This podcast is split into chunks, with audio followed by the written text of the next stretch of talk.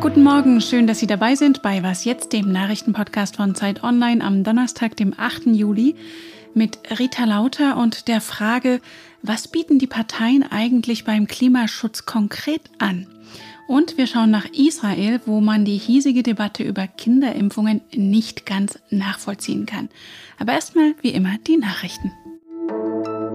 Ich bin Anne Schwed, guten Morgen. Corona hat's gezeigt, Pandemien machen vor Grenzen nicht Halt. Deshalb soll in der EU das Vorgehen künftig besser abgestimmt werden. So soll die Europäische Arzneimittelagentur EMA mehr Kompetenzen erhalten. Darüber stimmt das Europaparlament heute ab. Die EU-Kommission hatte vorgeschlagen, dass die EMA unter anderem das Risiko von Versorgungsengpässen von kritischen Arzneimitteln überwachen und Impfstoffstudien koordinieren soll.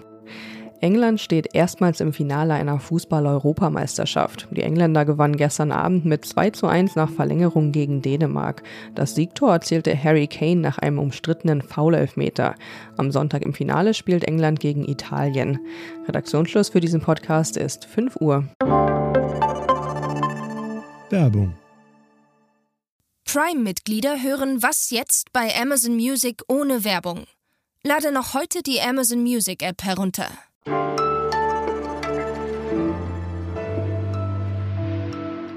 Nach dem ganzen Hickhack um ein möglicherweise abgeschriebenes Sachbuch, das dann doch keins sein soll, oder eine von der Gewerkschaft kritisierte Wahlplakatkampagne mit einer Fake-Polizistin, wünschen sich viele Wählerinnen und Wähler in Deutschland, dass endlich auch über Inhalte gesprochen wird, wie es in diesem Land nach der Bundestagswahl im Herbst weitergehen soll. Eines der wichtigsten Themen, der Klimaschutz. Doch da bleiben einige Spitzenkandidaten ziemlich vage, deshalb hat ein ganzes Team der Zeit da mal nachgefragt. Elisabeth Räther aus dem Politikressort hat das Ganze koordiniert. Hallo Elisabeth. Hallo. Ihr habt allen Spitzenkandidatinnen und Kandidaten der Bundestagsparteien dieselben Fragen gestellt. Was sind denn die wesentlichen Gemeinsamkeiten? Ja, also es gibt schon relativ viele Gemeinsamkeiten, was man ja eigentlich so nicht denken würde bei diesem Wahlkampf. Und eine Gemeinsamkeit ist, dass die meisten Politikerinnen und Politiker darauf setzen, dass man eigentlich gar nicht so viel ändern muss, weil es für die wesentlichen Probleme einfach alternative Antriebe gibt. Zum Beispiel für Flugzeuge gibt es den Wasserstoff, da sind sich eigentlich fast alle einig. Sie sind sich auch einig, dass man den Verkehr elektrifizieren kann, dass wir also alle mit E-Autos bald rumfahren. Von daher da auch nicht so große Veränderungen auf uns zukommen. Und dann gibt es noch eine Sache, die mir aufgefallen ist, dass sehr oft von der Pflegerin im Gebrauchtwagen die Rede ist, an die sich die ganzen Politiker wenden. Das ist der heimliche Star der Strecke. Und die Unterschiede? Ja, also der größte Unterschied ist natürlich die AfD, die haben wir ja auch gefragt, Alice Weidel als Co-Spitzenkandidatin und sie hat eigentlich schon von Anfang an klar gemacht, dass es für sie keinen menschengemachten Klimawandel gibt und man deswegen auch keine Bemühungen machen muss, da Emissionen zu senken. Das ist natürlich etwas, was sie von allen anderen unterscheidet. Aufgefallen ist auch, dass der Christian Lindner, wenn man den fragt, ja, wird denn jetzt Fleisch teurer, der überhaupt kein Problem hat zu sagen, natürlich wird Fleisch teurer, das ist nicht anders denkbar, während Annalena Baerbock so ein bisschen indirekte Antwort und sagt, na ja, mm, mal sehen. Du schreibst neben unterschiedlichen Vorstellungen, ob man Verbote oder Anreize setzen soll, offenbart sich in den Interviews auch ein bestimmtes Menschenbild der Parteien. Inwiefern? Ja, also es gibt die Vorstellung, dass man die Sachen eben packen kann und der Erfindungsgeist der Menschen angeregt ist. Überall auf der Welt wird getüftelt daran, wie man den Klimawandel in den Griff bekommt und Darauf setzt zum Beispiel die FDP sehr stark, aber auch die Grünen. Und Laschet ist eben eher, das ist jetzt aber alles schon so ein bisschen Interpretationssache, ist eben eher so, ja, jetzt lasst uns mal gucken. Wird vielleicht alles auch gar nicht so dramatisch. Und ja, das ist mir aufgefallen, dass es eine, einen Optimismus gibt und eine starke Zurückhaltung. Aber wie gesagt, ist jetzt schon ein bisschen Interpretation. Das muss, glaube ich, jeder für sich entscheiden, wie er das liest. Klimaschutz ist ein Thema, das quasi alle Lebensbereiche berührt, von der Mobilität bis zum Fleischkonsum, hast du schon angesprochen. Was ist deine Prognose? Was kommt auf die Menschen zu nach der Wahl? Ja, das hängt natürlich sehr stark von den Koalitionen ab und da scheint es mir noch sehr offen zu sein im Moment. Ich habe zumindest das Gefühl, dass es immer schwerer wird, gar nichts zu tun. Und konkreter, ob Fleisch nun teurer wird oder Kurzstreckenflüge wegfallen, das kann man jetzt noch nicht sagen, oder? Nein, aber ich glaube zum Beispiel sowas wie das Tempolimit, da hat sich die Wahrnehmung stark geändert. Also es gibt viele Leute, die ein Tempolimit eigentlich befürworten, nicht nur wegen der Emissionen, sondern auch aus Sicherheitsgründen. Da hat eigentlich ein Wandel stattgefunden und es kann sein, dass die Politik in der Lage ist, das aufzugreifen. Also dass sogar die CDU, die sich ja gegen ein Tempolimit ausspricht, dann in der Koalition mit den Grünen sagt, wir können das zu einem bestimmten Punkt machen. Also das wäre etwas, was ich mir vorstellen kann. Ja, aber ich finde es sehr schwierig, im Moment Prognosen abzugeben. Und eure große Interviewserie aus der neuen Zeit verlinke ich in den Show Notes. Danke dir, Elisabeth. Ja, danke.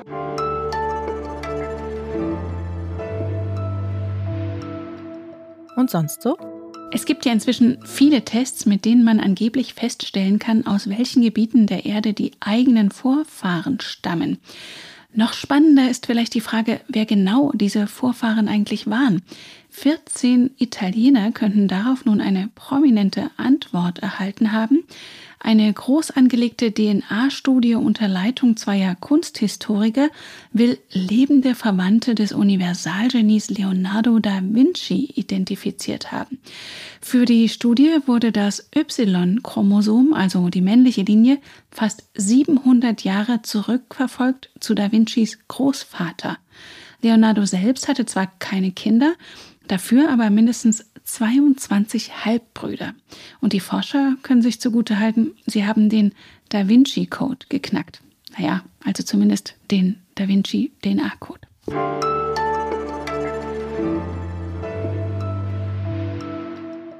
sollen Kinder ab zwölf Jahren flächendeckend gegen Corona geimpft werden, was laut Zulassung der EU möglich wäre. Das wird in Deutschland hin und her diskutiert angesichts der hoch ansteckenden Delta-Variante.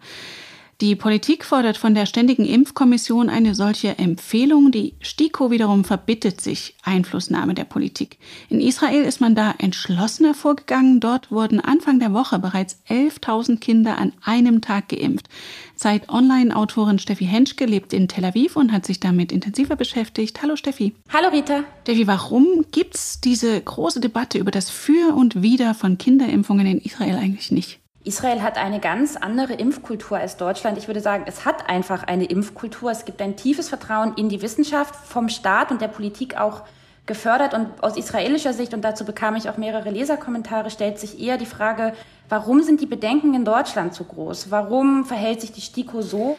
Israel war dagegen eben sehr schnell bei den Impfungen ja von vornherein. Warum steigen denn die Corona-Zahlen jetzt trotzdem wieder? Reiserückkehrer haben die Delta-Variante mitgebracht. Also Israelis dürfen wieder im Ausland Urlaub machen, relativ unkompliziert. Und ja, dann gab es ein paar Quarantänebrecher. Über 30 Prozent definitiv der Neuinfektion gehen auf Reiserückkehrer zurück. Obwohl die geimpft sind?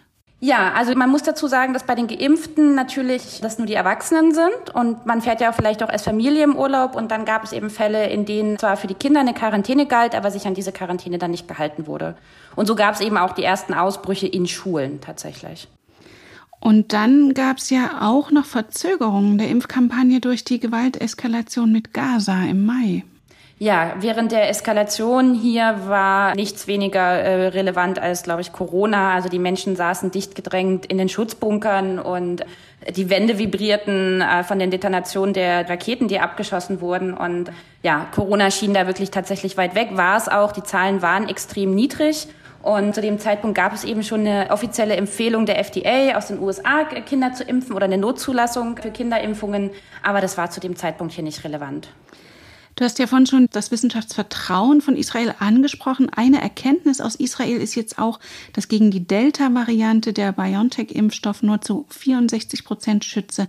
Was passiert denn jetzt? Jetzt wird konkreter dazu geforscht. Also es gab ja auch schon Zweifel, wie verlässlich diese Zahlen sind. Und jetzt wird halt gefragt, okay, kann es sein, dass die Antikörper nicht so lange halten. In Israel muss man bedenken, sind manche schon über sechs Monate doppelt geimpft. Die Impfkampagne ging hier Ende Dezember los.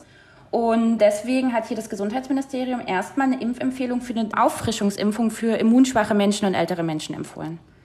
Und deinen Text aus Israel verlinke ich in den Show Notes. Danke dir, Steffi. Ich danke dir, Rita. Damit geht was jetzt am Morgen zu Ende. Natürlich gibt es heute Nachmittag wieder das News Update. Wir freuen uns über Ihre Post an wasjetzt.zeit.de. Ich bin Rita Lauter. Danke fürs Zuhören und wenn Sie mögen, bis morgen.